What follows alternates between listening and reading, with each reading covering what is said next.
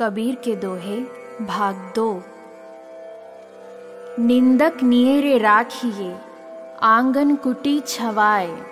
बिन पानी साबुन बिना, निर्मल करे सुहाए।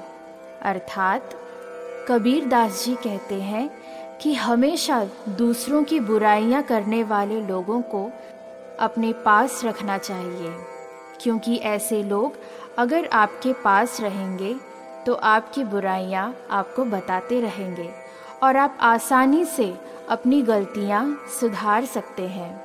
इसीलिए कबीर जी ने कहा है कि निंदक लोग इंसान का स्वभाव शीतल बना देते हैं। बुरा जो देखन मैं चला, बुरा न मिलिया कोई। जो मन देखा आपना मुझसे बुरा न कोई।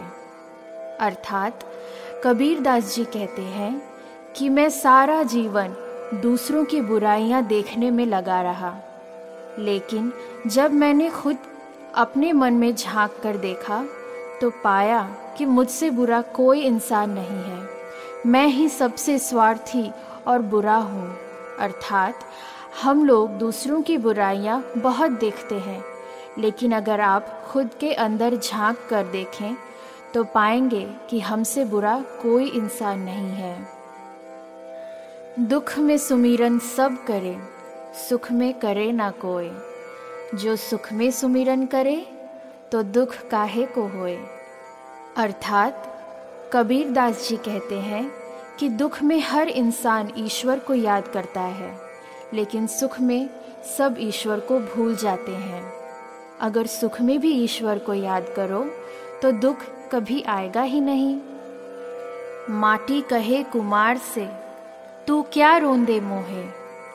एक दिन ऐसा आएगा, मैं रोंदूँगी तो है अर्थात कबीर दास जी कहते हैं कि जब कुम्हार बर्तन बनाने के लिए मिट्टी को रौंद रहा था तो मिट्टी कुम्हार से कहती है, तू मुझे रौंद रहा है। एक दिन ऐसा आएगा, जब तू इसी मिट्टी में विलीन हो जाएगा और मैं तुझे रौंदूँगी। चलती चक्की देख के दिया कबीरा रोए। दो पाटन के बीच में साबुत बचा ना कोए।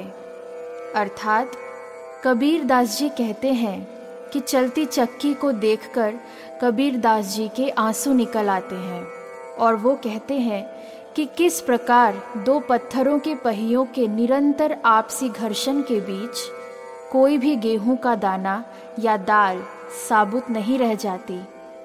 वो टूटकर, पिसकर आटे में परिवर्तित हो जाती है। अर्थात, सभी लोग जीवन के भौतिक वस्तुओं को पाने के लिए मेहनत करते रहते हैं, परंतु अपने जीवन के आध्यात्मिक उद्देश्य को ना तो पाना चाहते हैं और ना ही उसकी तरफ़ ध्यान दे पाते हैं।